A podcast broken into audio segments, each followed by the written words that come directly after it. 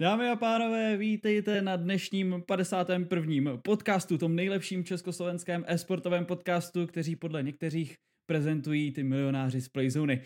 Myslím si, že už jste všichni tak nějak pochopili, kdo tady dneska bude a tak samozřejmě já, Spexite, klasická dvojka, ale dneska to nebude o nás dvou, dneska to bude o speciálním hostovi a to je coach týmu Sampy a tím není někdo jiný než Bifil. Čau Bifile.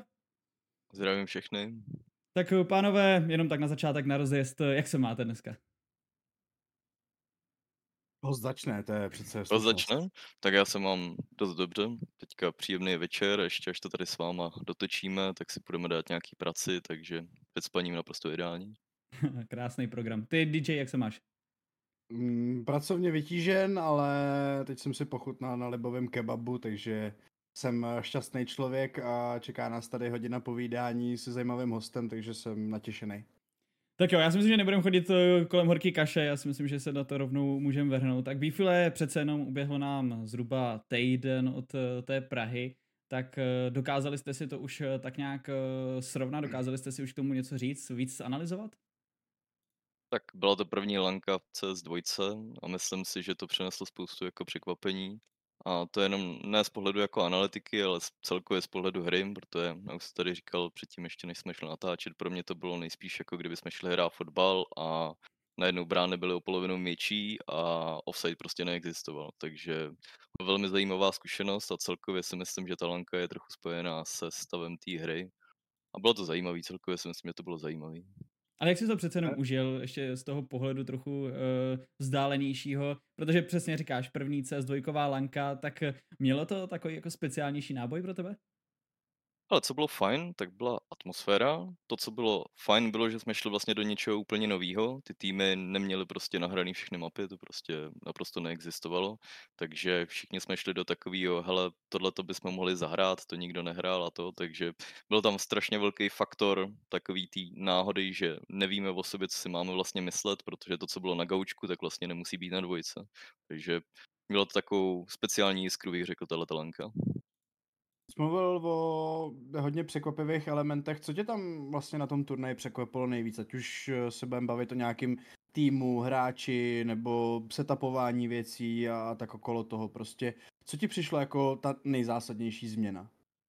Uh, No, ohledně těch změn to úplně nevím, ale co mě překvapilo velmi bylo, když jsme dělali hned první zápas Veto a Ekloti přišli s Infernem, to mě velmi překvapilo, to říkám na rovinu, to s tím jsem jako nepočítal, nehledě na to, že tou dobou snad ještě Inferno nebylo jakože v oficiálu hraný, takže tam byly jenom takové jako, mohli jsme se dívat, jak to ty lidi hrajou na těch pracech a co bychom zhruba měli dělat. To bylo jako velmi fajn, ale na druhou stranu absolutně jsme nevěděli, jak to bude vypadat vlastně v oficiálu, takže když oni pikli vlastně Inferno, tak trochu nám zatrnul, ono přece jenom nelze prostě natrénovat všech těch šest map, když CS2 vyšla, nevím, týden, týden a půl předtím, to bylo velmi těžký.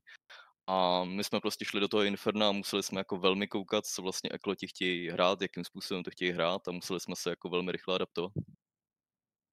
Co eh, vlastně takhle teda říkáš, když máš tady to všechno v potaz a všechny ty mapy nový, co jste třeba i neměli nahraný, tak eh, jak ty vlastně hodnotíš celkově to, to třetí místo, kdybys to měl trochu zhodnotit, říct, jestli to byl úspěch, neúspěch, nebo uh, jestli to byl vlastně z části splněný cíl?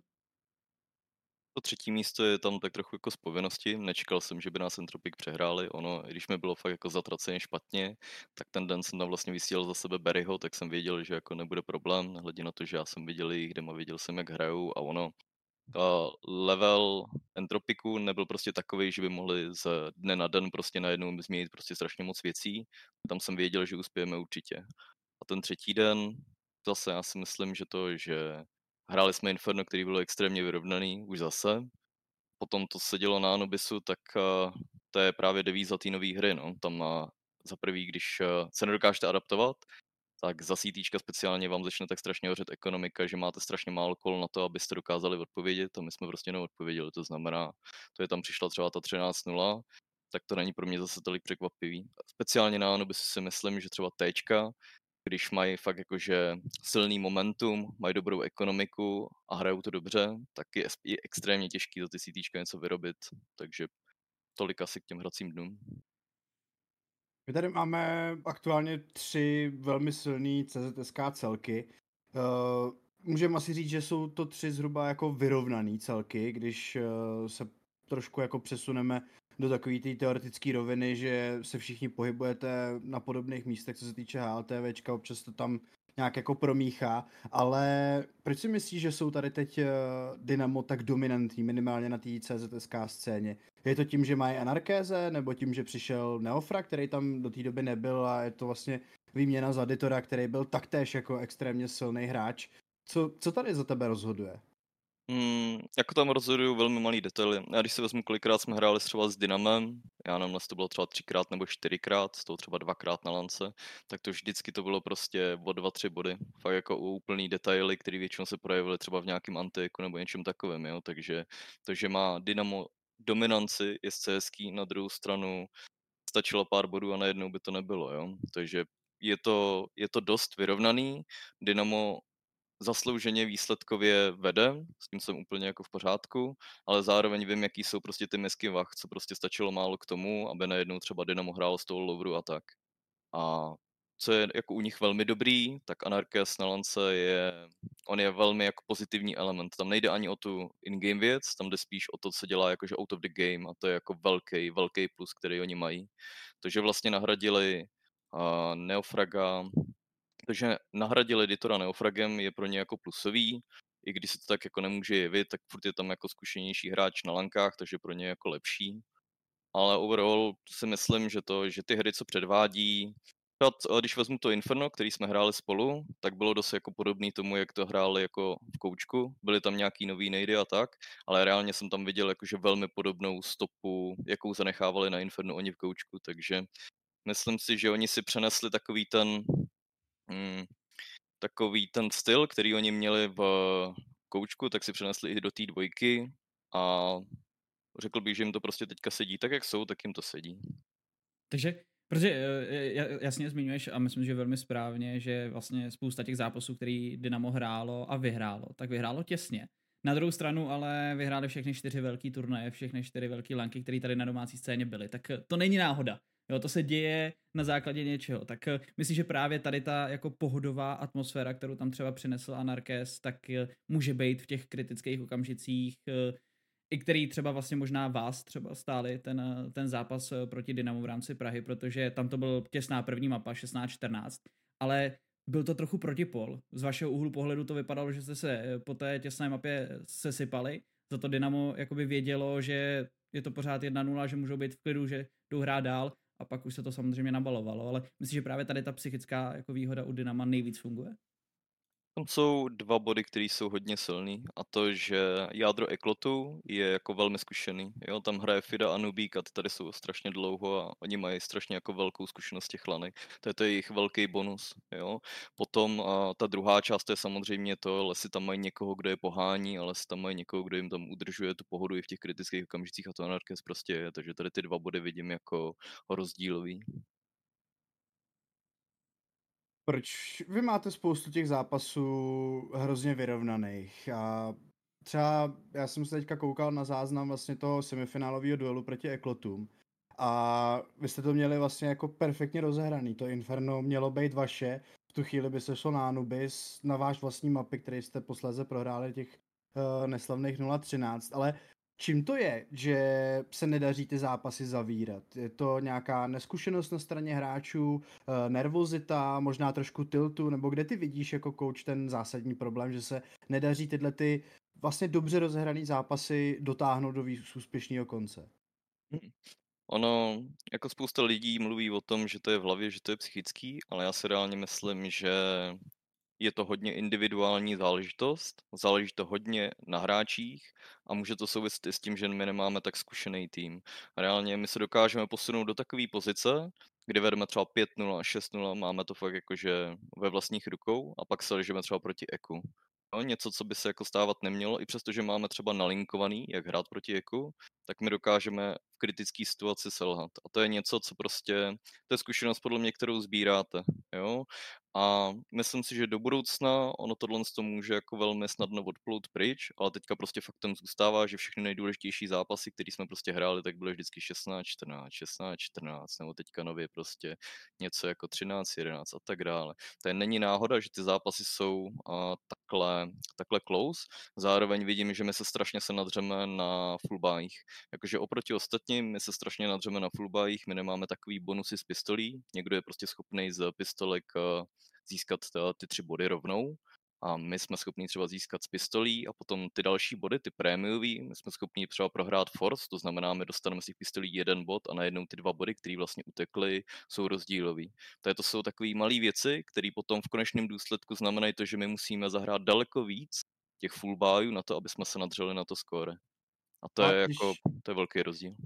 No a když se podíváme třeba na ten uh, Anubis, vy jste tam prohrávali 0-6 a bylo to teprve vlastně tuhle tu chvíli, kdy nevím, jestli to byl ty nebo někdo z týmu zakoloval o taktickou pauzu. Já se chci zeptat, jestli v rámci té rychlejší CS2 není možná lepší si tu pauzu vzít už třeba před tím prvním nákupem, nebo před nějakým jakoby forsem, kde člověk chce něco zkusit, trošku rozhodit toho soupeře z tempa, uh, nějakým způsobem se snažit pracovat i s tou psychikou, ať už soupeře nebo svojí, nebo to většinou necháváte prostě plynout, protože věříte, že máte nějaký plán nebo něco, co prostě víte, že bylo jenom jako malá drobná chyba, kterou jako soupeř dokázal velmi efektivně potrestat.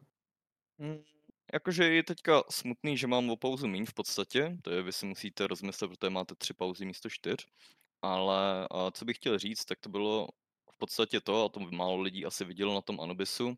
My ten první Anubis, co jsme hráli ten první den, tak jsme jasně vyhráli, tam nebylo o čem. A ten Anubis, kdy my jsme vlastně dostali 13-0, tak já jsem viděl, že Dynamo si velmi jako pečlivě zanalizovalo naši hru a oni vlastně lately používali stejnou taktiku, kterou my jsme používali za téčka na ně, tak oni s tím vlastně přišli na nás ten druhý den. Takže my jsme vlastně najednou hráli vůči svýmu zrcadlu a bylo pro nás paradoxně těžší se na to adaptovat, i když jsme věděli, o co jde. Jo? Nehledě na to, že na tom Anubisu já, i když jsem dával pauzu někdy okolo toho šestého kola, tak tam se stávaly věci, jako že my jsme poslali někam vypaře, aby jsme si našli open nebo našli srovnání a ve skutečnosti jsme dostali prostě potrestáno na to, že jsme někde repušovali. A tohle se nám dělo jako pořád. Jo? My jsme třeba našli někde jejich vypo, tak jsme chtěli jít eh, najít někde prostě do jiné části mapy najít nějaký vyrovnání. A nikdy se nám to nepodařilo. Vždycky jsme dostali prostě to buď od těch lurků, anebo přímo od anarkéze, který tam čekal. Takže my jsme reálně jsme neměli jak srovnat ten stav. Jo, a to je jedno v podstatě, kolik vydávat pauz. Tam to nebylo ani tolik o, o hlavě, spíš jako o tom, co se nám nedařilo. Nám se vážně jakože nepodařilo srovnat to na duely. Takže my jsme, neměli jsme jakoby comeback mechaniku na to, aby jsme se dostali zpátky na scoreboard. To, že jsme potom třeba prohráli po těch 12 bodech pistole, tak to už je jenom jako třešnička na dortu, jo. Ale to, že jsme za ty CT nebyli schopni najít ten důležitý bod, že jsme se nebyli schopni chytit, to byl ten problém. A jak říkám, bylo jako za mě pěkný, že to, že jsem viděl některé věci, které jsme používali vlastně o ty dva dny předtím, tak oni je začali používat, takže my jsme najednou hráli proti něčemu, co my jsme viděli, to, je, to bylo jako, to bylo zajímavé. Nemůže to být ale taky trochu tvoje chyba, protože přece jenom máš 0% win rate v rámci Vodafone Poison Areny letos. Barry má 100% jako týmový manažer. Tak eh, nejsiš ty třeba ten problém. Jako přemýšlel jsem nad tím, možná příští už za nima bude stát Barry, možná zvláště potom si půjdeme a, o tu kvalifikaci na to mečer, tak by to měl stát asi on. Ale dej o to, o jaký soupeře. Jakože reálně řeknu to na rovinu, my se Sinners hrajeme zápasy, tak to jsou vždycky velmi vyrovnaný zápasy a mě to velmi baví. Když je prostě vyrovnaný zápas, tak já když za těma klukama stojím, tak já prostě cítím, že jsem úplně jako nejvíc nažiju, protože tam jde fakt úplně o všechno. Tam reálně, co všechno se dá vykoukat, co všechno se dá prostě odkolovat, tam na každém kole závisí. To je, jsme ty zápasy prohráli všechny close, to je prostě takový trochu smutný. Na druhou stranu všechny ty zápasy byly prostě strašně v tempu a hodně mě to bavilo. Já si myslím, že perfektní oslý můstek, bez toho aniž bys to věděl, tak uh, můžeme se dostat chvilku k tobě, jakožto ke koučovi. Tak co to vlastně uh, z tvého úhlu pohledu znamená trénovat aktuálně Sampy? Protože ty si to tady už taky trochu nakousl. Uh, je to vlastně uh, velmi mladá soupiska, není tady úplně někdo, kdo by měl uh, sáhodlouhé zkušenosti, ať už z LAN prostředí nebo celkově s tou kompetitivní scénou. Tak vnímáš tam třeba i nějaký rozdíl od uh, toho změny působení v rámci, v rámci Eklotu? Určitě. Jakože s Ekloty, když jsem trénoval, tak to se nedá porovnávat, protože Ekloti za prvý to byla prostě zkušená skvadra. My jsme sice měli někoho mladého, ale bylo to vyloženě, že jsme měli třeba čtyři zkušený a jednoho mladého. Ty kluci už měli prostě za sebou strašně moc a bavili jsme se o jiný, úplně jiných věcech, než se bavíme teďka v Sampy. To, to bylo jiný. a dost jsme se spíš zaměřovali na to, co budeme dělat do budoucna. Tady v Sampy trénuji úplně jinak. Ono jde i o to, že moje trénování se tím způsobem v podstatě jako pořád vyvíjí. Já už nějaký jakože dokážu říct, že třeba to, co jsem dělal půl roku zpátky, tak už nedělám teďka. To, co jsem dělal před rokem, tak dělám úplně jinak. Prostě u mě je velmi jako znát to, že na tom pracuji denně a že si uvědomuji, že něco, co fungovalo předtím, nemusí fungovat teď. Takže jakože v Sampy víc jsme snažili dávat do té týmovosti, ale na konci dne je to stejně o těch individualitách, takže snažím se teďka v podstatě dělat to, že vyrovnáváme to, co je, to znamená mezi týmovou chemií a týmovou prací a mezi tím, aby se hráč soustředil na nějakou individualitu, to znamená sami na sebe. A to je podle mě to nejdůležitější. Obzvláště tady, pokud budeme mluvit o té tuzemské scéně, tak tady je to hodně o tom, abyste byli prostě mm, individuálně velmi dobře připravený. A když budete, tak máte velkou šanci na to, že uspějete.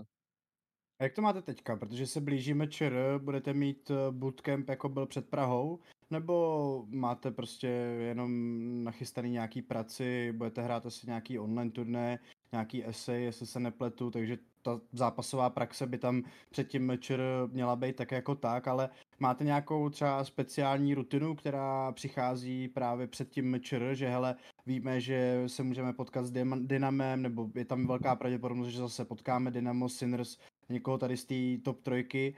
Uh, chystáte se nějak jako vyloženě na ty soupeře, nebo se snažíte spíš sou, soustředit na sebe a říct si a snažit se vlastně pilovat ty nedokonalosti, které v té hře jsou? Tak snažíme se teďka soustředit především na sebe, protože svým způsobem je to nová hra, je tam furt to, co trénovat, hlavně individuálně. Já jsem předtím v Goučku jsme dělali hodně to, že jsme soustředili vyloženě na týmové praci a na to, jak pracujeme jako tým, ale teďka, jak ta hra je trochu jiná a zároveň úplně jiná, tak se snažím o to, aby hráči především hráli individuálně, aby se učili tu hru, protože jsou tam prostě odlišnosti, které který teprve později si myslím, že budeme schopni transformovat do nějakého toho týmového hraní. Já počítám, že třeba za měsíc, za dva ta hra bude ještě celkem jiná, než je teďka. Takže svým způsobem chci hlavně, aby cítili tu hru, aby věděli prostě, jak to teďka funguje a potom teprve jsou ty týmové věci, o kterých můžeme mluvit. Já samozřejmě připravovat se, ono je to těžký, vzhledem k tomu, že Dynamo teďka i Dynamo jestli dost něco hrajou, ale reálně pojďme si říct, že na tom mečeru oni budou hrát zase trošičku jinak, ono je něco jiného, se hraje v Evropě a jinak se to prostě hraje tady. Takže nějaká velká příprava to nebude, bude to standardní prostě příprava a my se budeme orientovat podle toho, jakou vůbec budeme mít skupinu, na což ještě musíme počkat prostě.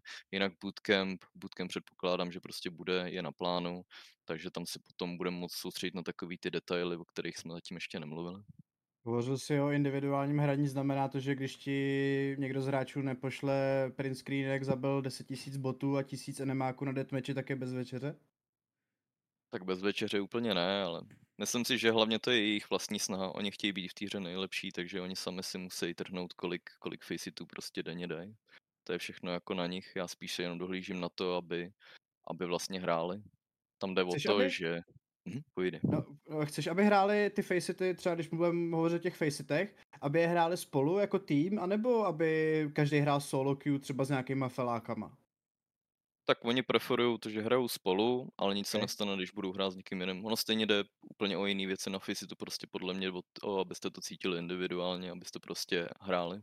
Tam nejde ani o tu týmovost, to v podstatě nejde ani pořádně praktikovat.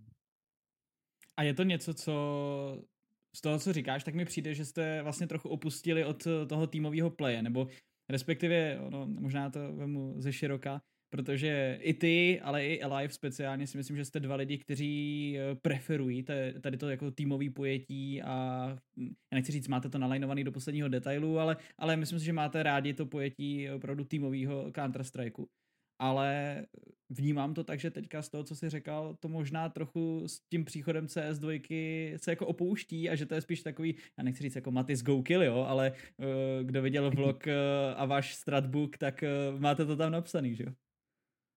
Ono jde o to, že aby si mohl dělat ty týmové věci, tak první musíš být individuálně, řekněme, připravený a to si myslím, že v Koučku to předtím šlo, protože Koučku jsme všichni hráli prostě strašně dlouho, takže tam ta individualita byla jako silná, ale teďka v té dvojce je potřeba, aby ty hráči si to hlavně zažili a pak teprve na tom, na tom základu můžeme buildit nějaký týmové věci. Je tam něco konkrétního, co třeba víš, že ti hráči říkají, že je fakt jinak a, a ta muscle, memory ještě pořád sahá po tom goučku? Já nevím, jo, plácnu, ale pro normální hráče, já nevím, že si nedáváš tolik pozor na rozprašování smouku, nebo je tam nějaký takovýhle detail, který víš, že dělá možná hráčům trochu problémy? Jako já kdybych měl vyjmenovat, na, na co všechno si stěžuju, tak tady budeme fakt jako dlouho, ale většinou to jsou třeba zvuky a tak, Mhm. takže to je takový jako pré, třeba na Nuku, na Nuku ve Ventě, že to je prej, prej jako úplně pod vodou, takže je jako hodně věcí, na které si stěžuju, ale já si myslím, že polovinu z těch věcí odladí Valve a druhou polovinu si prostě bude muset zvyknout. Ne, jako, já se přiznám, že tady to eh, jako se zvukama všichni to řeší na tom Nuku, jo, speciálně, protože tam je to jako, je to jiný, ale já jsem s tím vlastně strašně v pohodě a nevím, jestli to je jako můj problém v tom, že už jako nerozeznám tu hladinu toho, kdy je to jako špatný a kdy mně se to jenom zdá jako dobrý. Ale vím, že na Nuku speciálně si jako všichni stěžujou a já mám pocit, že tam slyším úplně všechno, jo, takže tady z toho úhlu pohledu je to možná jako můj problém. Ale, ale je pravda, že tady to je vlastně asi možná ten nejzásadnější rozdíl no, z toho, jak to vlastně byl jako rychlej přesun. A teď nemyslím konkrétně ty zvuky, ale to, že je člověk jako na něco zvyklý 10-11 let, tak teď vlastně jako to proměnit a během týdne v podstatě se adaptovat na CS2 a mít ty návyky jako jiný, no. To na tom bylo hodně zajímavý, no. Jakože mít týden a půl na lanku, to, když se ta hra jakože, ona ne, že by se kompletně změnila, ale spousta věcí se tím změnilo. Bylo to, pak to bylo plný překvapení. Nejenom ta lanka, ale celkově ta příprava. Myslím si, že za měsíc, za měsíc, možná za měsíc, dva, vidíme úplně jakože velký změny podle mě ještě v CS, že spousta věcí se dotáhne a spousta věcí se ještě změní. A když se přesuneme přímo jako do týmu, na přímo jako ten herní projev, kdo tam má u vás největší slovo? Jo, když to jako porovnám, a je to samozřejmě takový jako hodně na dálku porovnání, ale když si vezmu náš jako komentátorský Hafo tým, tak tam je to taková jako kolektivní vlastně rozhodovací metoda, kdy tři lidi na začátku kola něco kolnou a ten, kdo je nejhlasitější, tak většinou přezve ty ostatní. Předpokládám, že u vás to takhle nefunguje, že máte jasně daný, co kdo dělá, kdo co dělá, když prostě někdo řekne, hele, jdeme tady prostě ve dvou, ve třech pušnout před Bčko na info s flashem, nebo na nějaký open, tak se to prostě udělá, nebo furt se tam dějou nějaký takovýhle rozbroje, který se dějou možná na té poloprofesionální nebo až amatérský úrovni. Ono, ono dost záleží, o jaký části hry se budeme bavit. Když se budeme bavit o nějakém startru, to znamená, v jakém rozpoložení začneme, co budeme dělat a tak, tak eh, tam to může být různý. Když dávám pauzu, tak jsem většinou já, který má nějaký požadavek, aby se něco změnilo, aby se něco hrálo tak a tak. A potom tam máte Erika, který je game leader, ten nejčastěji určuje startery. A pak máte speciálně, máte ještě Matuše a máte a Finia, který a, s Vipem hraje. Takže tady ty čtyři lidi se vlastně účastní těch starterů. Nejčastěji podle mě Erik, pak často koluje Vipo, když potřebuje. Takže ono dost jako záleží. Pak máte midgame a u midgameu je to zase takový, že dost často Matuš, protože on je většinou v nějaký prémiový pozici, kdy může zahrát a hned po něm uh, velmi často Vipo, protože spousta věcí v midgameu se odvíjí od Vipa, od to, uh, co on chce dělat, jak stojí, kam vás posouvá, takže tady ty dva jsou takový, který hodně silně v, uh, v midgameu, do toho ještě samozřejmě Erik, takže máme tak jako tři hlasy, ale dost záleží na tom, kde kdo se nachází a v jaké části hry jsme. Potom v endgameu samozřejmě ten, kdo přežije a podle toho, jak jste položení, tam už to záleží, jo, ale a co se týče starterů a midgameu, tak je to především takto a jde nám hlavně o to, aby se to nekrylo, to znamená, ty koly musí být čistý a nemůžete je prostě překolovat, to prostě nejde. Takže když to tak řeknu, tak máte tady ty tři a tady ty tři vytvářejí vlastně tu hru. Tím si mi nahrál skvěle na následující otázku. Snažíte se nějakým způsobem trénovat komunikaci? Existují různé cvičení, jakým způsobem se dá na zlepšení komunikace pracovat, ať už na tom, jakým způsobem člověk ty informace podává, jak rychle. Máte třeba vy nějaký cvičení, který se snažíte aplikovat na kluky, aby třeba pod tím tlakem v tom stresu dokázali předávat ty informace přesně a co nejefektivněji? Jako máme nějaká pravidla, něco se nám podařilo okoukat vlastně z předchozích týmů, to je jsme dali dohromady nějaká pravidla, o čem bychom měli mluvit, o čem bychom měli speciálně komunikovat, co je extrémně důležitý. Například velmi málo týmů mluví o tom, odkaď ten granát přiletěl a on je třeba na miráži dost velký rozdíl, odkaď ten smok letí. To jsou velmi specifické věci, o kterých by se mělo mluvit, a pak jsou zase věci, které tam absolutně nepatří, ale stejně stejně se prostě v těch zápasech občas objeví. Jo? To prostě, ať se snažíte nebo ne, tak to je součástí nějaký vaší povahy a občas to vyleze ven, ať chcete nebo ne. Jo, a to je jedno, jestli s tím budu pracovat já nebo mentální kouč, to prostě z vás občas vyleze.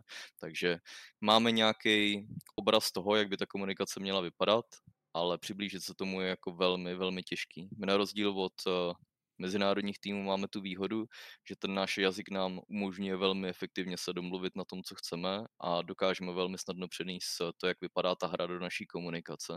A tuším, že to bylo i v nějakém hletově článku, tam tuším mluvil Apex a on říkal, že spousta těch národních týmů, tak má vlastně výhodu, že dokážou hrát pomalu díky tomu, že se velmi dobře jako domluví, když to u mezinárodních týmů to bývá jako obráceně. No a teď, když se podíváte na, na ranking, tak vlastně vidíte, že vepředu jsou většinově ty mezinárodní týmy, ty U-mixy prostě, které jsou postavený na tom, že mají od někud někoho.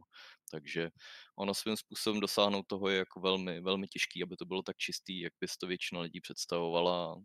Myslím si, že u nás je jenom velmi málo týmů, který se tomu jako blíží.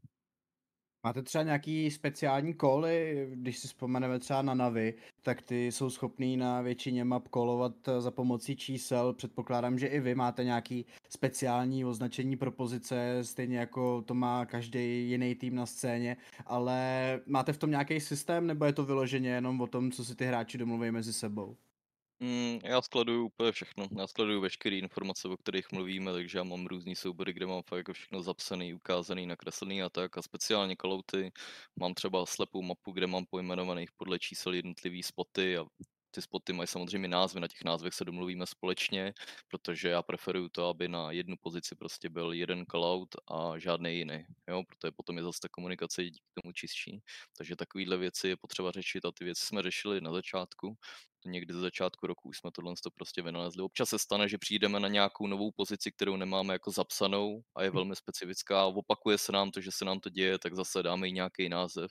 Je to prostě furt neustálý doplňování, je to jako pucle. Já se ještě trochu vrátím k tomu kolování, jak jsi právě říkal, mezinárodní eh, versus národní, protože jsem si vzpomněl hnedka na jeden pozápasový rozhovor Český repre, kde se na mistrovství světa sešli právě hráči z NHL a říkali, že na sebe mluví anglicky. Že vlastně pro ně už eh, to tak přirozený a že je to vlastně ta angličtina v tomhle tom jako tak jednoduchá, že ten eh, call dát v angličtině je prostě pro ně daleko jako přirozenější a jednodušší a rychlejší že než to říkat v češtině, protože na to nejsou zvyklí.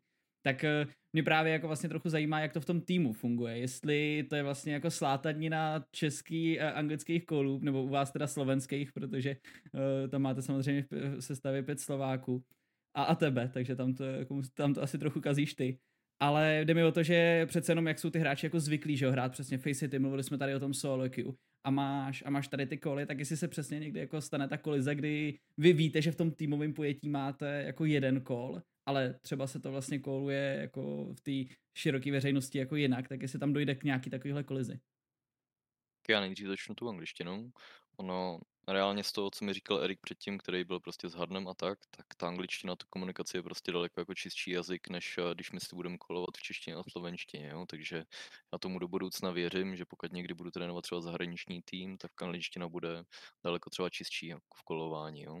Co se týče toho uh, kolování těch spotů, vůbec se to občas stane, občas se to stane, občas se stane, že zakulujete něco, co jste si dřív kolovali třeba na Faceitu podle nějakého kolu, nebo co znáte z angličtiny, ale ono většinou všichni to pochopí, jakože ono, jde tam třeba o nějaký milisekundy, který se spozdí, ale ono to nemusí jako hrát v konečném důsledku tak velký problém, jo, takže většinou, když se zakoluje pozička jinak než z našich koloutů, tak se stejně jako velmi rychle dojde k tomu, co to je.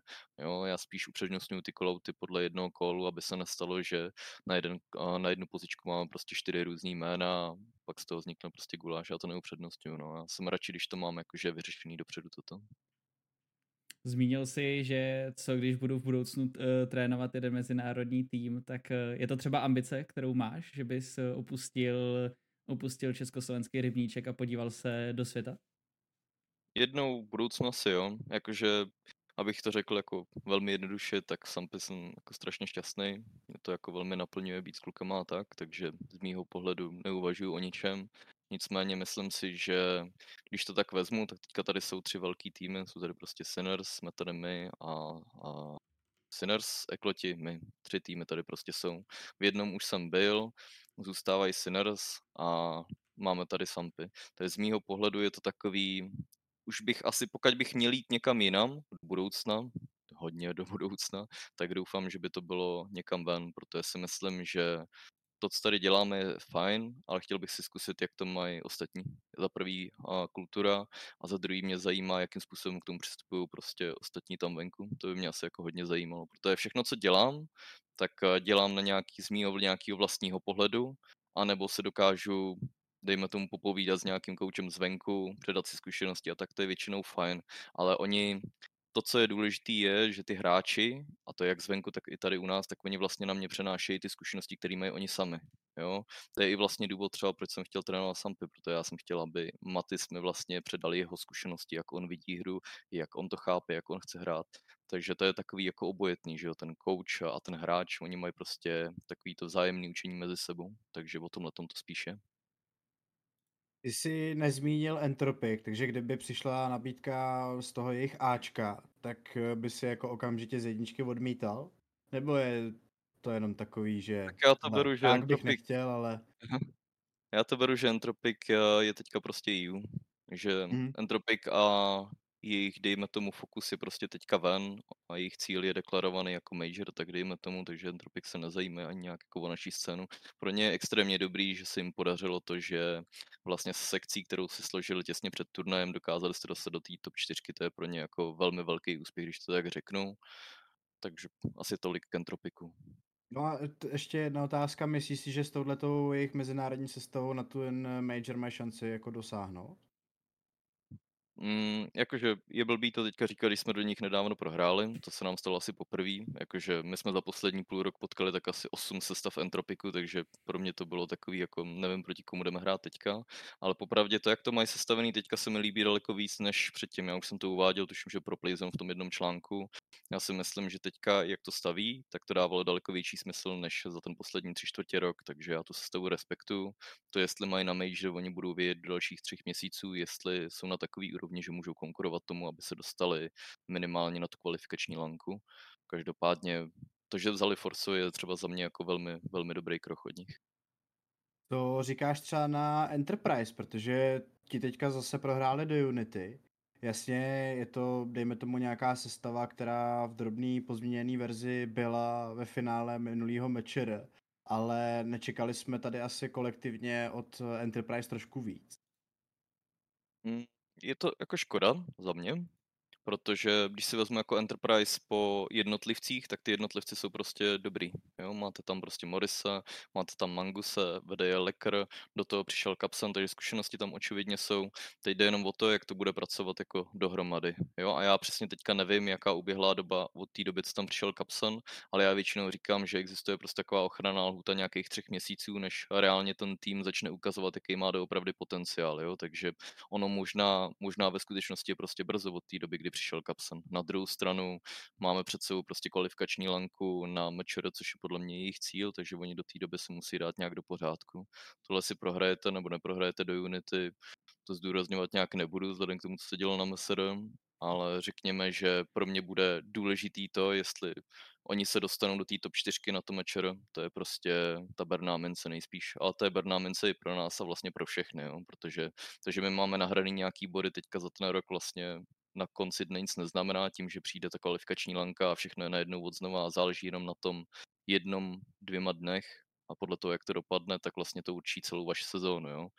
A to, a to ještě nemluvím o tom, že Ekloti sice vyhráli ty tři velké eventy od Playzonu, ale ve skutečnosti MČR je tak strašně silný event, že je schopný naprosto jako smazat ty tři eventy, jak price poolem, tak i prestiží. Je tam za tebe jasně daná top trojka, která jako má povinnost se kvalifikovat a přesto najde vlak a pak je tam vlastně souboj o to čtvrtý postupový místo? Nebo existuje varianta a vesmír, ve kterém by se jeden z těch top eh, tří týmů, a teda mluvím o Sampy, Sinners a Dynamo Eklot, že by se nekvalifikovali do Brna? Pro nás tři, Sinners, Eklot, Sampy, pro nás to dává smysl, protože to odpovídá tomu celoročnímu trendu, plus to odpovídá taky tomu, jak jsou tým postavený, jak celý rok hráli, takže tam je to asi jasný. A pak to čtvrtý místo tam dost záleží. Když si vezmu třeba Enterprise, Enterprise kdyby nebyli v naší skupině, ale byli v té druhé skupině, existuje prostě velká šance, že postoupili a všechno by bylo jinak. Tam strašně záleží na tom, jak ty skupiny jsou postavený.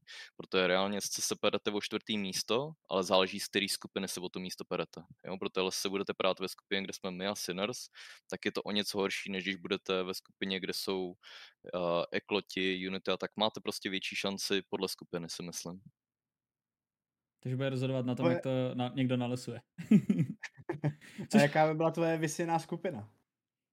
No, já už asi nemám vysněný skupiny, já si myslím, že poslední tak pět let hrajeme asi se Sinners pořád dokola ve skupinách, takže já ani neočekávám nic jiného, než se potkáme zase se Sinners spíš mi jde o to, kdo budou ty další, kdo budou ty další dva týmy. To si myslím, že může být zajímavý. Ono jde o to, že ještě nevíme ani moc, jaký bude ten formát toho, ale třeba BO1 si v CS2 moc jako nedokážu představit, že bude mít nějakou vypovídající hodnotu. Jo? Tam fakt velmi záleží, ta hra je jako teďka velmi rychlá a velmi špatně se odpovídá na to, co se děje naproti. Takže třeba BO1 jako nechtěl bych to úplně hrát, radši bych hrál BO3, abych řekl pravdu, tím by bylo všechno jako daleko čistší. Ale nevím, jestli to můžu říct, ale teď už je to zahraný. Myslím si, že se nemusíš bát a BO1 hrát nebudeš. super, jakože opravdu super z mého pohledu. Máš to za 500, Michal. Mám to za 500, ale tyhle těch 500 beru, protože jsem udělal výfulový dobrý den, takže já si myslím, že to je worth it. Uh, jo, uh, ještě, promiň, ještě promiň, já se, já se trochu vrátím k té skupině, protože ty jsi zmiňoval, že na jednu stranu papírově by ta skupina, kde se vyhneš těm dvou z té top trojky a budeš mít prostě buď jenom jednoho, ať už to bylo teďka Dynamo, tak si označil jako za trochu lehčí skupinu. Ale to, co se stalo v Praze, tak to vlastně jako vyvrací, protože tam málem, a nechci říct, Dynamo nepostoupilo, ale muselo se proděrat tím loser s bracketem. Tak eh, je to jako anomálie a, a ta top trojka je prostě opravdu jako jednoznačně někde jinde, nebo se může něco podobného opakovat? Jako občas se stane, že nějakým favorizovaným týmu to ulítne, to jako není takový, že by to nemohlo stát, já to vidím jako nám se to ostatně taky stalo, jo. My jsme taky vy, uh, prohráli jednu BO1, tuším, že s Entropikem, potom jsme hráli BO3, jak jsme šli insta do BO1 a tam jsme prostě prohráli na tu. Pak když to byla BO3, tak to najednou bylo clean BO3, takže ono dost záleží, jo. A může přijít den, kdy vám to fakt nelepí a je to potom průšvih, jo. Průšvih by to byl, kdyby to bylo zrovna té kvalifikační lance a to pro kohokoliv.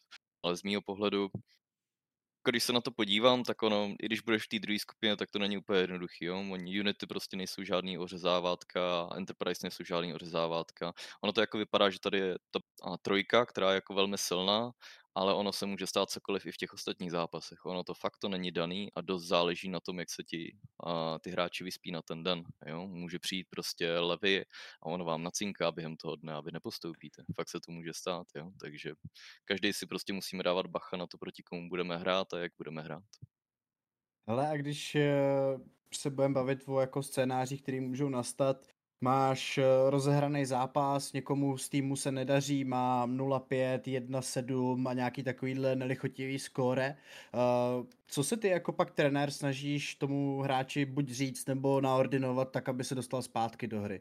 Necháš ho většinou v tom, co dělá, protože má ty svoje postupy zajetý, má naučený prostě různé svoje pozičky a timingy a tak? Nebo ve chvíli, kdy vidí, že to nefunguje, tak se do toho snažíš vstoupit a říct, hele, pojď se třeba tady prohodit s někým, nechoď prostě takhle agro první. Jak k tomu přistupujete? Ale ono dost reálně záleží na to, kdo to je. Jo, tam individualita hraje strašně důležitou roli. Jo, ono, když to tak řeknu, já můžu dát taktickou pauzu, on se může jít projít a přijde jak vyměněný. Jo, někdy fakt stačí se zvednout, trochu se protáhnout, resetovat se a ta hra začíná úplně od znova. Rozhodně se neděje to, že bychom během hry najednou kvůli tomu, že má někdo 0,5 začali něco měnit jako pozičně. To neexistuje, to prostě není šance. Každý máte svoji práci, snažte se ji dělat na maximum. Pokud nemáš fragy, evidentně ti nevychází duely, hraj prostě chytři. Ono nejde fakt moc jakože poměnit to, že najednou někdo začne chodit třetí, čtvrtý kvůli tomu, že nemá fragy. Máš nějaký svoje úlohy na té mapě, který si musíš plnit. Je možnost někoho vyslat pro jako. Jo, dá se, že můžeme zkusit jako uh, nabudit do tím, že se fakt zajde po farmy, to jako je to možný, ale jinak nejsem preferovatelný v tom, že bych něco začal měnit kvůli tomu, že někdo na tom postu prostě jako hoří. A to se mi dělo už předtím v Eklotech, že jsem to neměnil. Nikdy jsem to zpětně neměnil. Ono většinou, i když to začne třeba špatně, že to je 0,5, 0,6, něco takového, on ten hráč většinou naskočí, někde prostě uloví na jednu 2 kily, na jednou je to třeba 2,8 nebo něco takového a už je to prostě lepší. Jo? Dost často se stává, že jednu prostě polovinu odehraješ úplně jako špatně, že máš 2.12 nebo něco takového. Přejdeš na druhou stranu, začínáš za tečka a najednou ty fragy prostě přijdou naproti tobě a ty zpátky. Jo? Takže většinou do tohohle z toho nezasahuju, ale pokud se děje něco pravidelného, třeba na něčem ti pravidelně chytají, tak to víš, že dám pauzu a řeknu ti, co se děje a co by se nemělo dít. Jo? Takhle nějak nad tím prostě uvažuji.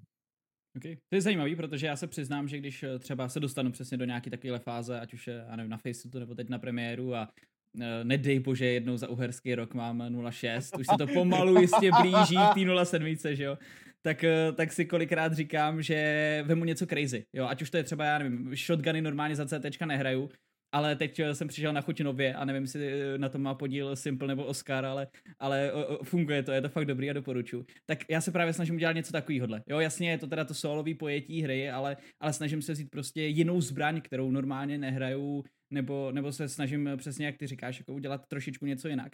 Ale vlastně mě trochu zajímá právě eh, z hlediska toho týmového pojetí, že fakt jako neexistuje že bys, já nevím, on nedej bože, vyměnil pozičku, kde třeba AVP hráč si dovedu představit, že to má jednodušší, protože prostě má lepší spawn na, já nevím, jo, plácnu, ať jsme konkrétní, na Infernu má spawn na Bčko, tak si jde zahrát to Bčko. Tam pro AVP hráče chápu, že najednou si může dovolit něco jakoby takovýhodle zakolovat, nebo jestli, když tak mě oprav, ale vemu si konkrétně třeba Savanu, protože se mi vybaví ten Anubis a ne ten, kde jste vy dostali 13-0, ale uh, myslím, že ten, který jste nakonec vyhráli a on tam měl problémy na Ačkovém sajtu a tam mu chodili víc pomáhat hráči z midu. A vlastně já jsem přemýšlel nad tím, jestli existuje, že by, já nevím, se třeba vyměnil, když prostě nemá den, nebo tam i soupeř, jo, konkrétně proti němu může dělat něco, co mu jako najednou nevyhovuje, tak uh, vlastně fakt neexistuje jako žádná taková změna a spíše to o tom, že on si s tím musí v podstatě poradit, nebo mu tým pomůže. Ono všechno záleží na tom, co se děje na té protější straně. Jaký je ten důvod, proč máš takovýhle skoro a proč tě tlačí. Jo, to, co se nám dělo tam, bylo to, že přišlo tam několik prostě popů, přišlo tam snad i dokonce execute na to Ačko, on tam má změru na rotaci Matise, ten je tam jako velmi brzo, ale pokud se ti něco děje takhle pořád, tak ty můžeš reálně změnit to postavení. Jo, to znamená, dá se vypo na plato, ty jsi v nějakém setupu, už máš zase máš díky tomu větší šanci, že uspěješ na ten druhý frag, to znamená, něco se změní a ty díky tomu dokážeš změnit tu filozofii, kterou oni mají naproti. Jak oni smýšlí o tvojí sajtě a o tom, jak ty pracuješ. Jo? Takže vždycky záleží na tom, co se děje naproti a proč ten výsledek máš. Jo? Ale jinak já moc um, nejsem ten, který uznává jako skóre hráčů, nad tím já vůbec nepřemýšlím. Já přemýšlím na tomhle si padá ta sajta, jestli to splitujou, kolik nejdů tam hází, chodí na kontakt a takhle. Já o tom přemýšlím fakt jako vůči tomu, co se děje a vůči tomu, co se děje, tak jsem schopný dát kol na to, abych ti pomohl. Takhle to prostě funguje. Takže většinou to nebývá tak, že ten hráč by byl ten, který musí něco nutně změnit, může třeba víc použít utility, whatever, ale většinou je to spíš o tom rozložení toho týmu, jak my ti můžeme pomoct, aby jsme tohle to prostě denajnuli. Okay, okay. Protože já, já samozřejmě nechci, aby to vyznělo, že tam Savana takl a že to byl jako problém, protože vy jste si vlastně, myslím, že i s celou tou CT stranu nakonec jako bez problémů poradili, ale, ale právě všiml jsem si, že jako víc se mu pomáhalo na midu, a, nebo z toho midu, že přesně, jak říkáš, třeba vypo, vypo na platu, nebo, nebo Matis a rychlá rotace. Ale, ale vlastně je to jako zajímavý pohled trochu do zákulisí, protože tohle to jsou věci, které si třeba normálně člověk vlastně neuvědomí. No. Ono tam je hodně a malých detailů, který rozhodují nakonec. Ono přece jenom záleží i, jestli třeba to Ačko resmoukujeme to lobby, jak se stavíme v midgameu a tak dále. Takže to všechno má jako nakonec ten impact na tom, jaký má skore ten hráč ale říkám, z mýho pohledu je to vždycky tak, že musím vědět, co se děje naproti, abych to odkoloval tak, abych ti dokázal pomoct. I když já jsem třeba ten poslední, kdo tohle to řeší, já když dávám pauzu, tak já jsem ta poslední instance, jo? přede mnou prvý ten hráč to musí nakolovat, co se děje, jo? on je ten, který je zodpovědný za tu sajtu, to znamená, on přesně vidí, co se mu tam dělo, co se mu tam stalo, on to musí říct tomu in-game leaderovi nebo tomu vypaři, aby oni na tohle to mohli zareagovat. Pak oni na to nějak reagují a když to nefunguje, tak ta poslední instance jsem já, který je schopný dát nějakou radu, jak to udělat jinak. Takhle to prostě funguje. Ještě na to navážu, promiň Davide, ty si chtěl předtím něco říct, ale to znamená, že v moment, kdy ty zakoluješ pauzu a veme eh, nějaký eh, trošičku negativnější scénář, to znamená prohrává se třeba 6-0, teče jeden ze sajtů, tak uh, ta postupnost funguje tak, že ty zakoluješ pauzu, řekne, zeptáš se toho člověka, co tam je špatně, co tam třeba prostě nefunguje, nesedí, nebo co oni dělají, a až na základě toho potom jakoby vymýšlíš, nebo se snažíte přijít společně během té relativně krátké doby, protože ono to je že 30 sekund plus nějaký freestyle, ona ta doba zase není tak jako extrémně dlouhá. Tak uh, jak to funguje tady to? Je tam 30 sekund, ona to není dlouhá doba a dost záleží na tom, jaký kolo bude. Jo? Někdy jenom zrcadlem realitu, to znamená jenom jim podsouvám, co se děje, protože oni z toho buď si toho prostě nevšimnete, protože je to strašně rychlý, anebo to nevnímáte, takže já zrcadlím vlastně, co se děje na těch sajtách a oni jsou ty, kteří přijdou s tím řešením. A nebo naopak, já když vidím prostě, co se děje, tak já jsem ten, který přijde rovnou s řešením. To se může stát, jo. Obojí dvojí je vlastně, je to běžný i u jiných sportů, jo, že ty koučové buď zrcadlí, anebo přijdou rovnou s nějakým řešením, nebo prostě nechají vás přijít na to řešení, na tom už jako moc nezáleží.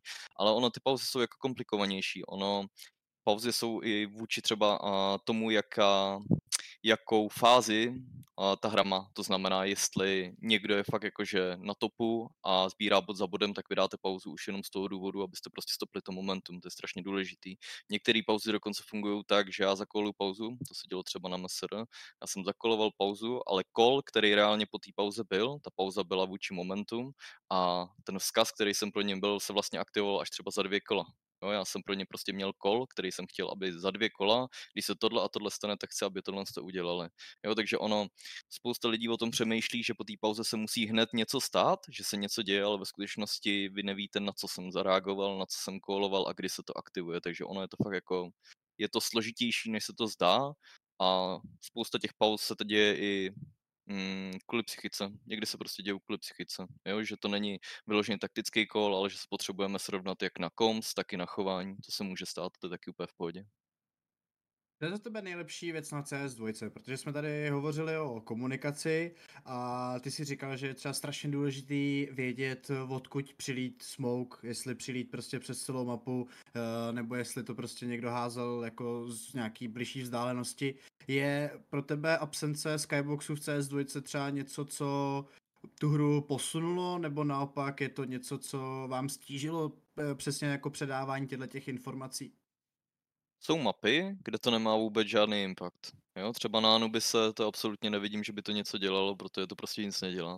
A pak jsou mapy, kde je to jako otazní, ale zatím to nevidím jako nějakou extrémně overpower věc. Prostě nevidím zatím tak silný využití, i když jsem samozřejmě viděl jsem týmy, který prostě vám rozhází rush nejde ze spawnu a čekají, co se bude dít. Jo, to všechno se děje a je to fakt jako strašně cool. Na druhou stranu nevidím tak strašně silný taktický impact na to, abych řekl, že rozhodit ty nejdy díky tomu, že nejsou scoutboxy je prostě OP. Jo, někdy je to fajn, někdy je to silný, ale nevidím, že by to změnilo metu. Mi připadá mi to jako podobný, když poprvé se začali vlastně vyhazovat nejdy na zem. Jo, že už je nemusel hmm. házet stejný hráč, ale že už jste jich mohli mít víc pohromadě třeba na zemi. Tak velmi podobný k tomu bych to přirovnal. Jo, zatím, nebo zatím. Jo, ono se stane a nejspíš to stane třeba na Mage, že někdo přijde s něčím, co zase úplně zlomí metu. A pak se můžeme bavit o tom, jestli, jestli je to dobře nebo špatně. Oni už podle mě s tímhletím eh, přišli Face, který házejí takový hodně vlastně set utilit eh, na banánu, na Infernu a jeden letí vlastně na mid eh, před Mexiko, druhý smoke letí dolů na banán, za to letí ještě Molotov a Face díky tomu byli schopní vlastně opanovat CT stranu proti Navi. Ty vůbec nevěděli, co se s tím mají dělat. Vždycky na to se snažili najít nějakou reakci, že buď poslali dva až tři lidi na second mid, jenže mezi tím jim poumírali ty dva na banánu a na midu. Viděl, viděl jsi tohleto, nebo vůbec zatím nesledoval eh, mezinárodní CS? Jo, tohle je jako hodně silný setup, který se prostě opakuje na Fernu. Jsou některé týmy, které využívají jenom jeden třeba z těch smoků a tak. Je teďka zajímavý to, že spousta těch zahraničních týmů, a já dema jako sleduju velmi bedlivě, to je jako velká část mého dne, já vidím, že spousta týmů se volí jenom částečnou tu metodu, že nevyužívá úplně stejné věci, ale snaží se to podle sebe dělat. Jo, takže teďka přijde takový třeba půlroční období, kde všichni budou zkoušet, co by mohlo být to pravý, a až na konci zjistíme, co vlastně je to nejsilnější, tak z toho se stane prostě ta meta, z toho se staví. Jo, proto bylo tak jako nádherný být na CS2 lance, protože jsme nevěděli, ta meta vlastně neexistovala a my jsme šli rád Ferno, který nebylo prostě hraný. Jo, takže zase byl to pohled třeba Eklotu, jak oni vidí to, jaká je meta a pohled nás, jak my jsme viděli to, jak se hraje Inferno. Našli jste tam za tu krátkou dobu, promiň, nebo ještě povídej se. No, povídej, povídej, povídej, povídej, povídej. Jestli jste tam, jestli jste tam našli nějakou, jako něco inovativního, něco, co je už jako, co, čím dokážeš překvapit, protože třeba i když si teďka říkal, že většinu dne trávíš třeba u dem ze zahraniční scény, tak našel jsi tam něco, co už jako trochu tušíš, že by mohla být právě tady ta odpověď na, na nějakou tu metu minimálně třeba jako v dohledné době? Já si myslím, že ona ta meta zatím není kreknutá, prostě neexistuje zatím něco, co je tak jako extrémně overpowered, aby jsme řekli, hele, tohle to prostě musíme hrát. A zatím na to podle mě ještě nikdo, nikdo nepřišel a myslím si, že ještě jak teďka přijdou další updaty na dvojku, taky je možný, že některé věci vlastně dojdou fakt jako o dost později, jo. Ale jsou mapy třeba jako Ferno, kde si myslím, že jsme s metou úplně jako na začátku, že třeba za dva měsíce to budu hrát ještě jinak. Jo? Do toho já mám nějaké svoje vlastní nápady, jak já bych si představoval, co můžeme všechno dělat, kde můžeme získat kontrol, kde naopak můžeme hrát agresivně, díky tomu, že můžeme hodit takhle a takhle nejde. Jo? Je to teďka prostě strašně moc a zároveň máte za jak dlouho, za dva týdny je prostě lanka, tak si říkáte, co z toho vlastně jsme schopni použít, co z toho jsme schopni se naučit. Ještě možná teda na to navážu. Eh, co AUK, SGčko? Teď se to totiž na té hmm. lance docela eh, vracelo do mety a, a přijde mi, mně osobně, že jsou situace, kde se to fakt vyplatí. Jedna mě napadá, když lítá eh, na Miráži Insta Smoke do okna, tak tam se s tím dá hmm. docela pracovat s tím AUGem. Tak je to něco, co ty třeba vidíš, že by se mohlo vrátit, protože byla doba, kdy to bylo broken i po té statistické stránce a hrálo se vlastně SGčko AUK pořád. Tak Dokážeš si třeba vysvětlit, proč se to teď vrací do mety bez toho, aniž by to vlastně samotný prošlo nějakým upgradem? Jestli se to hrálo předtím, tak bylo zapříčený čím? Bylo to zapříčený tuším recoilem jo, a lepší pak recoil. cenou, cenou zbraní. Jo, a cenou zbraní. Tak. Byla cena byla nižší. Ale to, co vám jako overall ta zbraň umožňuje, je to, že vy na rozdíl od Mky, tak jste schopný hrát z naprosto jiných úhlů, z méně čekaných úhlů než semkou, protože máte prostě ten scope a ta zbraň se chová trochu jinak. A teďka mi přijde, že spousta lidí se snaží tak jako prolomit to, zkusme zahrát někde jinou zbraň, protože díky tomu jsme schopni získat výhodu. U nás to hraje třeba Savy, a já jsem schopný říct, že existují někde spoty, kde bych se nepostavil semkou, ale postavil bych se tam s augem a tím bych získal tu výhodu. Takže je to o něco dražší, ale je velmi otazný, jestli se to vyplatí. Jakože viděl jsem za téčka pár lidí hrát prostě SG a říkám si, že zatím nevidím úplně jako tu výhodu, kterou vidí nejspíš oni. Ono stejně na konci dne záleží, jak ten hráč se s tím cítí a jaký je schopný s tím dělat věci. Jo? A já to zatím jako z mýho pohledu z vrchu, já to zatím nevidím tak aktivně jako oni. Co se týče Augu, tak si myslím, že říkám, jsou některé místa, kde bych hráče prostě s Augem nechal, protože si myslím, že to má výhodu. Otazní, se to vyplatí ekonomicky a ekonomika je teďka prostě strašně velký téma, jak ze CT za tečka, takže to je ještě jako více otazný, jestli se to dá prostě použít v určitý ekonomice, kterou momentálně máme, protože já absolutně nesouhlasím s tím, jak fungují teďka bonusy. Takže pro casual hráče SG bys třeba nedoporučoval, ale pokud jsi neofrak, tak asi jakoby víš, proč ho bereš. Jakože vzhledem k tomu, že já tohle celý považuji za nějaký zkušební období, tak ať si každý zkusí zahrát s čím chce. Ono, i to, že se vrací na jednu ty brokovnice, a toto je prostě zkouška toho, jestli to dává nějakou výhodu, kterou ve skutečnosti můžeme přetavit v něco, co je dobrýho. Jo, jak SGčka, tak i brokovnice. Takže ať každý prostě vyzkouší, vezme si jakoukoliv zbraň a uvidí, jestli to je pro něj to pravý nebo není. Mm, to je zajímavý přístup. Uh, hodně otevřený. To je fajn, to se mi líbí. Ale když se budeme bavit eh, teď už ne jako čistě o tobě, ale obecně o Sampy, Jaká je vlastně Klára jako boss, jako šéfová? Protože když to postavíme do kontextu se Sinners, tak tam je Moritz jako CEO, který uh, je samozřejmě hrozně hodný člověk, ale ve chvíli, kdy je potřeba, tak si kluky prostě se do kabiny, seřuje tam na tři doby a vysvětlím, že jsou to hříšníci a že takhle jako hrát nebudou. Kdo u vás plní roli toho zlýho psa ve chvíli, kdy je to potřeba? Protože uh, Klára mi nepřijde jako člověk, který by toho byl schopný a možná se pletu. No, ona je především je hodně férová, jo? takže ona rozpozná, kdo si to zaslouží a myslím si, že stejně jako Sinners, tak ona si to umí srovnat tady u nás. Mm. S mhm. tím, že ona má tu výhodu teda, že první instance, která když se něco děje, tak jsem já, to je já jsem ten první, pak může ještě nastoupit Barry a pak teprve přijde Klára, takže všichni tak nějak jako znají a jakoby tu prioritu toho poplachu, který se postupně prostě zvyšuje. Okay. Ale myslím si, že náš CEO je na správném místě, že dělá dobré věci, ale především je férovej, což prostě, což oceňuju. Já jsem tady měl ještě napsal otázku, jestli máš po tom, nechci říct vyhoření, ale neúspěchu v semifinále poslední Prahy motivaci, nebo jestli už jsi na tom jako Jarda Šilhavý. U mě tohle to nefunguje. Ono, třeba minulý rok, který byl naprosto jako katastrofický, a to v jakýmkoliv prostě smyslu, a je jedno, jaký byly příčiny toho, tak uh, i přesto, že se nám nedařilo třeba loni, tak mně se nestávalo nic takového, jako že bych přišel domů a řekl, hele, my jsme vlastně skončili poslední na mečer, to asi není úplně dobrý. Ne, naopak mě neúspěchy, a bylo to takhle i fakt, to mě neúspěchy prostě pohání naopak dělat ještě víc. Takže moje průměrná jako doba, kdy já prostě pracuju na věcech, tak se naopak jako strašně zvyšuje. Mě to zvedá motivaci. Mě dokonce zvedá motivaci i to, že například, jak Forcy šel do Entropiku, tak první, co mi napadlo, bylo prostě, hele, my musíme porazit, mě to udělá prostě strašnou radost, pojďme prostě makat ještě víc. A takovýhle věci se mi dějí pořád, jo. I když padnem prostě se na 16, 14, 16, 14, mě se děje to, hele, já jsem spojovat na demo, já chci vědět, co dělali a já chci vědět, jak to příště prostě vyhrát, jo. Mě to fakt jakože vnitřně, mě to velmi, velmi pohání.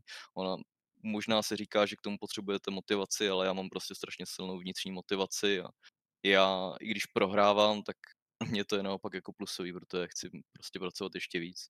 Já vlastně, když bych jako vyhrával kontinuálně, já nevím, co bych s tím úplně dělal, protože já bych se možná cítil moc pohodlně. Možná svým způsobem to, že prohráváme, tak ze mě dělá prostě tak pracovitýho člověka, jakým jsem. A já mám ještě poslední otázku. Nechybí vám v týmu nějaký hecíř? Protože možná se mýlim, ale na mě vlastně celý váš tým je vlastně banda, která se stará o celou tu organizaci. Působí jako, že jste všichni strašně hodní a milí a že tam chybí takový ten člověk, který se fakt jako naštve pro tu, pro tu věc a, a v tu chvíli, kdy je to potřeba, tak ty ostatní prostě namotivuje, strhne tím svým, tě, těma svýma emocema, tím svým drivem. Mně přijde totiž z toho, jak se se všema potkám, že jsou fakt všichni strašně hodní a je to hrozně fajn se vždycky se všema potkat. Ale když se pak člověk podívá na tom serveru při těch zápasech, na jeden tábor, na druhý, tak tam mě prostě u vás vždycky jako chybí nějaká taková ta jako persona, nebo se prostě pletu? Hm. Jo, trošku bych řekl, že to chybí, protože u nás reálně ten, kdo se snal, a to bylo vidět na té poslední lance, a i když jsem tam jako umíral, nebudu říkat jakým způsobem, tak já snažil hecovat ten tým a je to svým způsobem moje role. Moje role je prostě částečně analytická, ale především ta supportivní, to prostě podporovací, protože u nás nikdo jakoby přirozeně, my nemáme jakoby nikoho třeba typu Anarkes, jo, že by fakt jako hecoval ty kluky a tak. Nikdo z hráčů prostě takovej není já si myslím, že to není úplně jako špatně, jo, ale já jsem vlastně ten, který v uvozovkách se snaží tlačit zzádu z té coaching židličky, aby se furt jelo dál, aby se pokračovalo a hlavně když se vyhraje kolo, tak prostě snažím se řvát na celý kolo, co to jde, jo? což je taky jedna velká změna. To je stejný, jak jsem říkal předtím, že co půl rok to byste prostě nepoznali jakoby rozdíl od toho, jak já koučuju, protože třeba před rokem, rokem a půl, když já jsem byl v Eklotech, tak já jsem byl prostě full analytický typ a snažil jsem se maximálně jim dát prostě pěstičku a víc jsem jako tušil, že kluci jsou takový, že si poradí sami.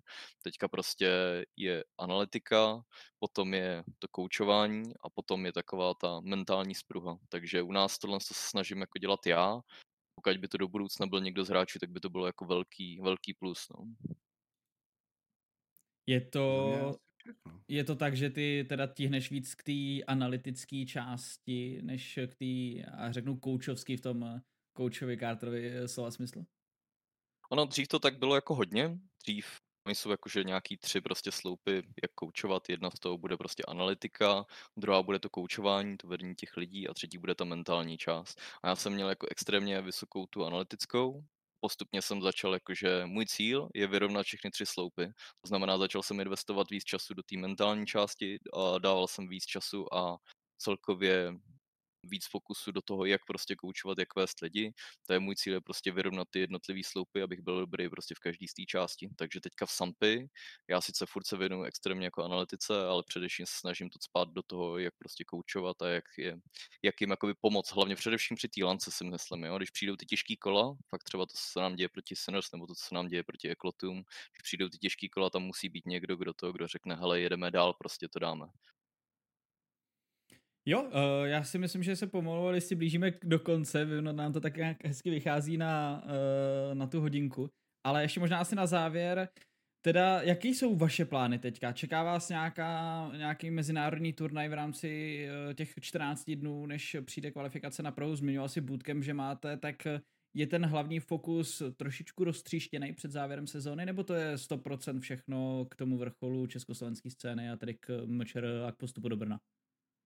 Tak tuším, že tam jsou ještě dva nebo tři nějaký online turné. Ono, ty pozvánky prostě přichází a tím, že je berete, tak vlastně získáváte zkušenost, takže pro nás je to taky dobrý. Ono je důležité si uvědomit, že ta zkušenost, kterou získáte v zápasech, je úplně jiná, než kterou získáte na tréninku. Jo, to, jakože týmy, který preferují trénink před oficiálním zápasem, to prostě to není dobrý. Ta zkušenost, kterou získáte z toho pracu, ta není opravdu skutečná, to je fakt jako, že to je doslova simulace oproti opravdovému zápasu, takže pro nás bude podstatný, aby jsme odehráli ty online turnaje a pak se prostě připravovat na lanku s tím, co můžeme.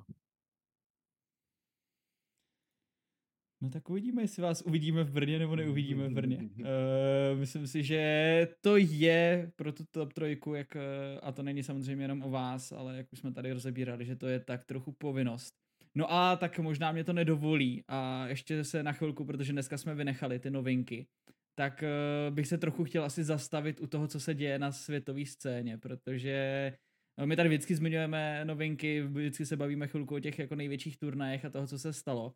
Ale to, co se aktuálně děje na mezinárodní scéně cs a to, jakým způsobem všechny uh, přestupy se líkují nebo, disk, nebo se tak nějak spekulují, tak eh, dokázal bys říct, proč tomu tak je? Protože když eh, byl ten summer break a spek, nebo už se vlastně vědělo, že někdy v létě vyjde CS2, tak to vypadalo, že si všechny týmy tak nějak sedly, že prošel ten shuffle, který nebyl malý, ať už jsou to třeba Vitality, kte- kteří udělali velmi překvapivou změnu, po tom, co vyhráli poslední CSGO turnaj, tak eh, to vypadalo, že to vlastně minimálně do toho majoru vydrží. Teď ale všichni víme, že za měsíc ta scéna bude vypadat úplně jinak. A já chci vlastně jako trochu vědět proč, nebo jestli dokážeš říct, co by zatím mohlo být? To je úplně jasný, prostě prachy. Vždycky prachy, prachy, prachy.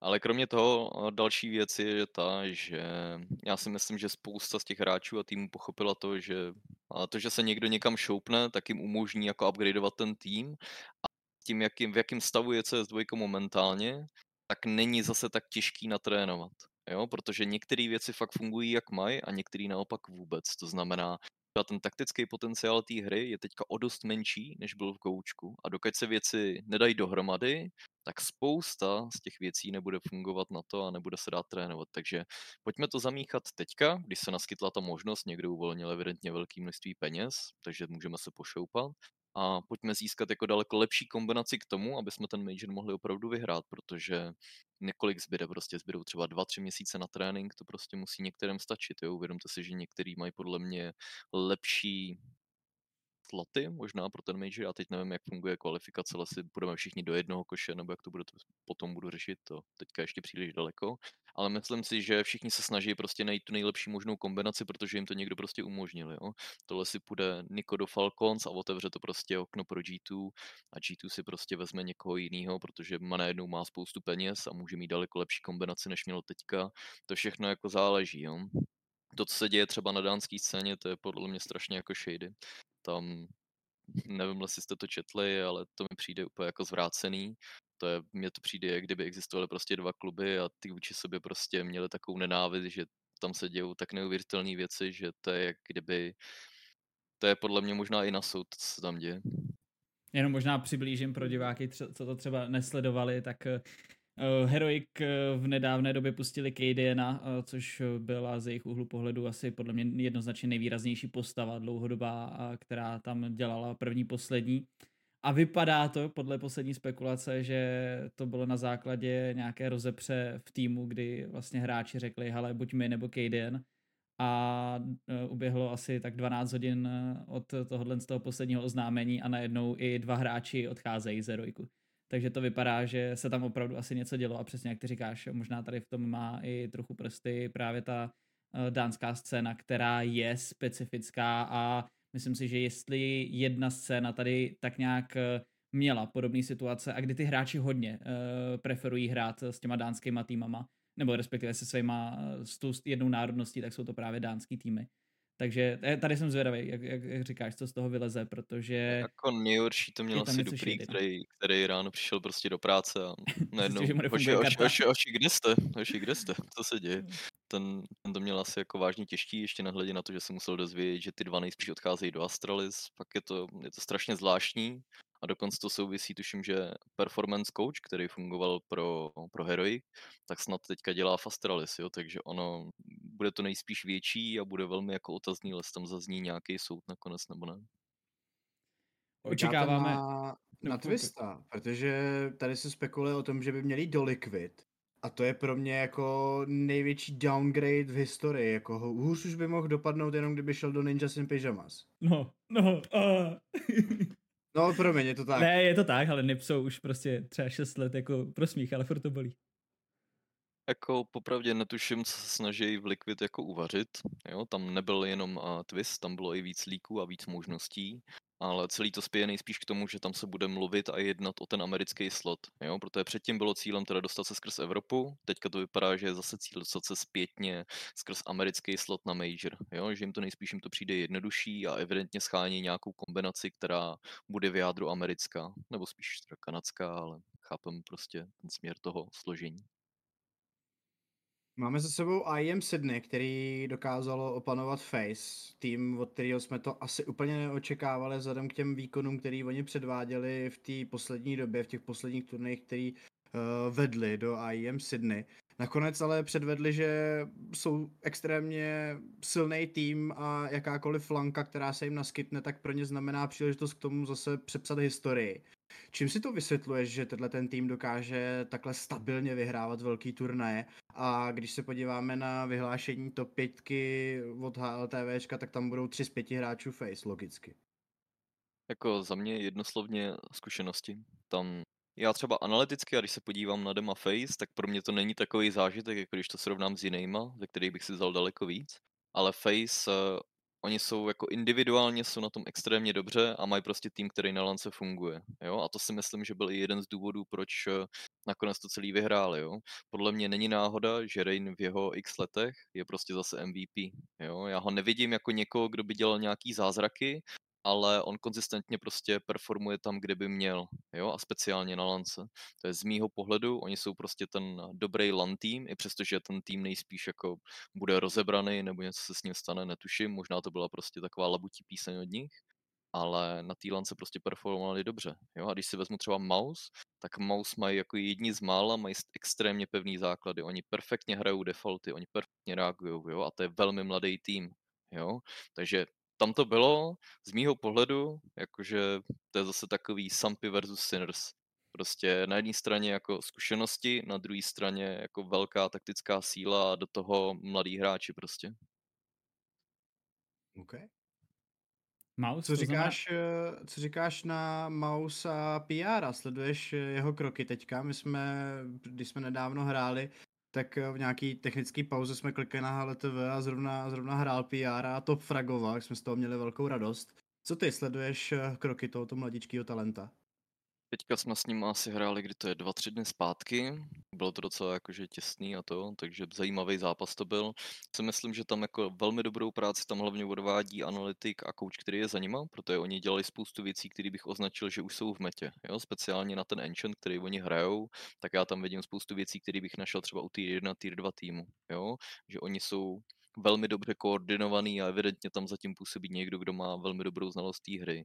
A individuálně bych řekl, že celkově ty mladíci, co jsou v Mouse NXT, jsou na tom jako velmi dobře a PRovi prostě přeju, aby se mu co nejvíc dařilo. Jo? Abych řekl, že je na velmi dobrém spotu, protože potenciálně, pokud se něco teďka stane velk, nějaký velký shuffle, třeba odejde i Frozen a tak, nebo něco prostě, tak on má i šanci podle mě třeba na chvíli být v A týmu, jo, zahrát si, šáhnout si na to, je to prostě možný.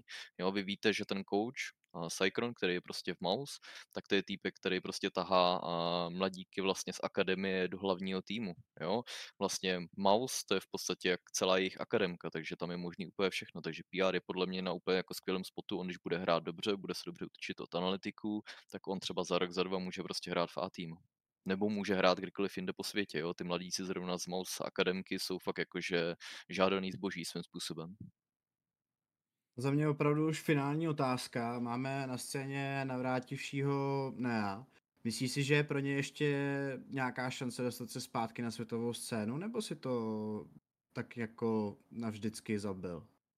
Tak hlavně já bych byl rád, kdyby se mu něco takového podařilo, respektive kdyby měl šanci znova se ukázat někde v nějakém lepším týmu, protože si myslím, že svým způsobem je to strašně jako brzo na to, aby, aby skončil zpátky tady u nás. Já si myslím na to, že ještě by jednou mohl mít nějakou dobrou šanci a vzhledem k tomu, jak on funguje, protože on je jako velmi pracovitý, to bych řekl, že ho charakterizuje to, že je velmi pracovitý, tak eh, myslím si, že pokud by dostal tu šanci a fakt by se sobě hodně zapracoval, tak by tomu to mohlo výjít. Jo? Já si nemyslím, že je prostě dobrý nápad, aby tady zůstával a prostě pokoušel, nebo takhle, ono není špatný, že je v Eklot, protože Ekloti furt svým způsobem jsou okolo 50. místa, furt hrajou na tier 2, takže furt to jako není špatný, záleží prostě, jak to mají uvnitř týmu, to já nevím, ale furt může hrát jako mezinárodní turnaje, furt se může ukazovat, takže to, svým způsobem je to jako extrémně dobrý, že je vidět.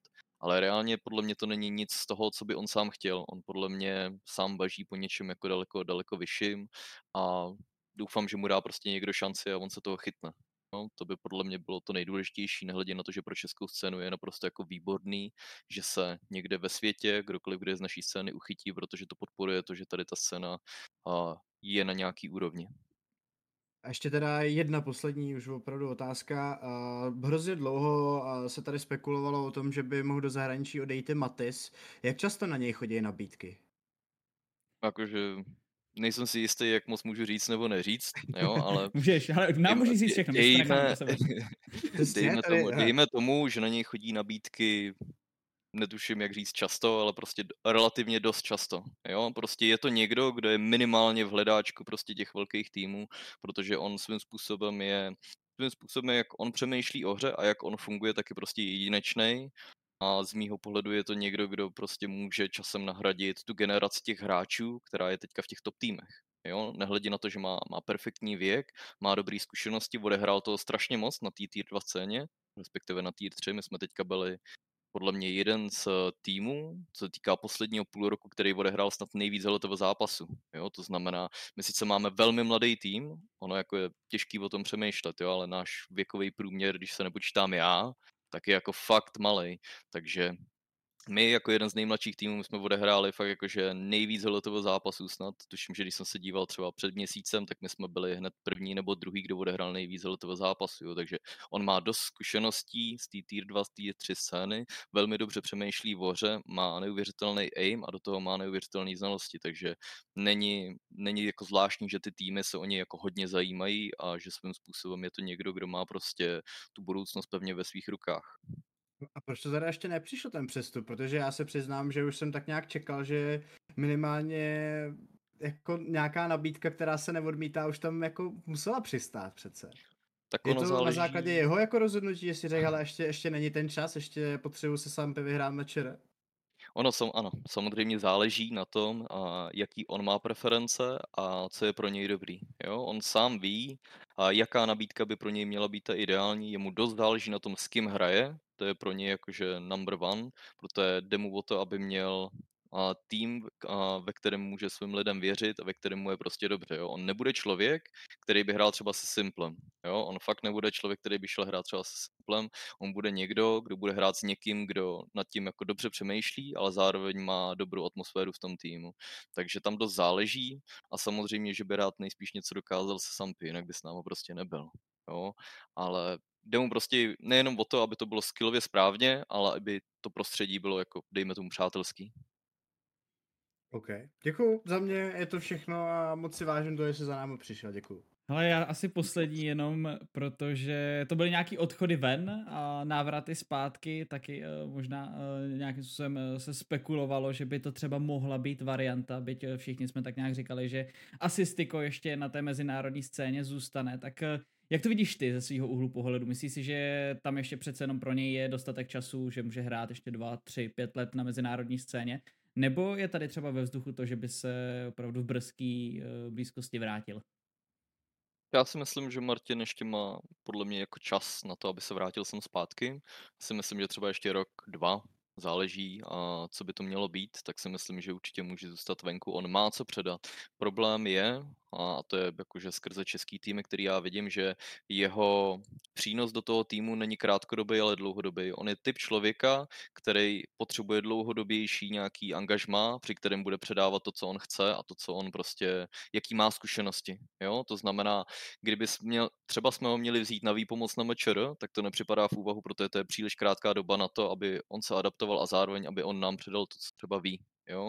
Nehledě na to, že on to ví skrze skrze to mimoherní fungování toho ví nejspíš dost a tak, takže já si myslím, že a tuším, tuším, že přijde mu nejspíš nějaká dobrá nabídka ze zahraničí, takže hádám, že ještě minimálně rok, třeba dva, zůstane venku. Uvidíme na něm. Já si myslím, že on má všechno pro to, aby na těch postech, kde hraje, tak aby byl úspěšný, protože tam se především cení z mýho pohledu zkušenosti. Takže já očekávám, že ještě nějakou dobu bude prostě venku a třeba se jednou vrátí a posílí nějaký z československých týmů. Tak jo, hele, Bifile, já si myslím, že to máme přesně hodinku 15, že už to tady nebudeme díl zdržovat. Jak říkal David, díky za to, že jsi na nás našel čas. Myslím si, že jsme to tady hezky pěkně projeli.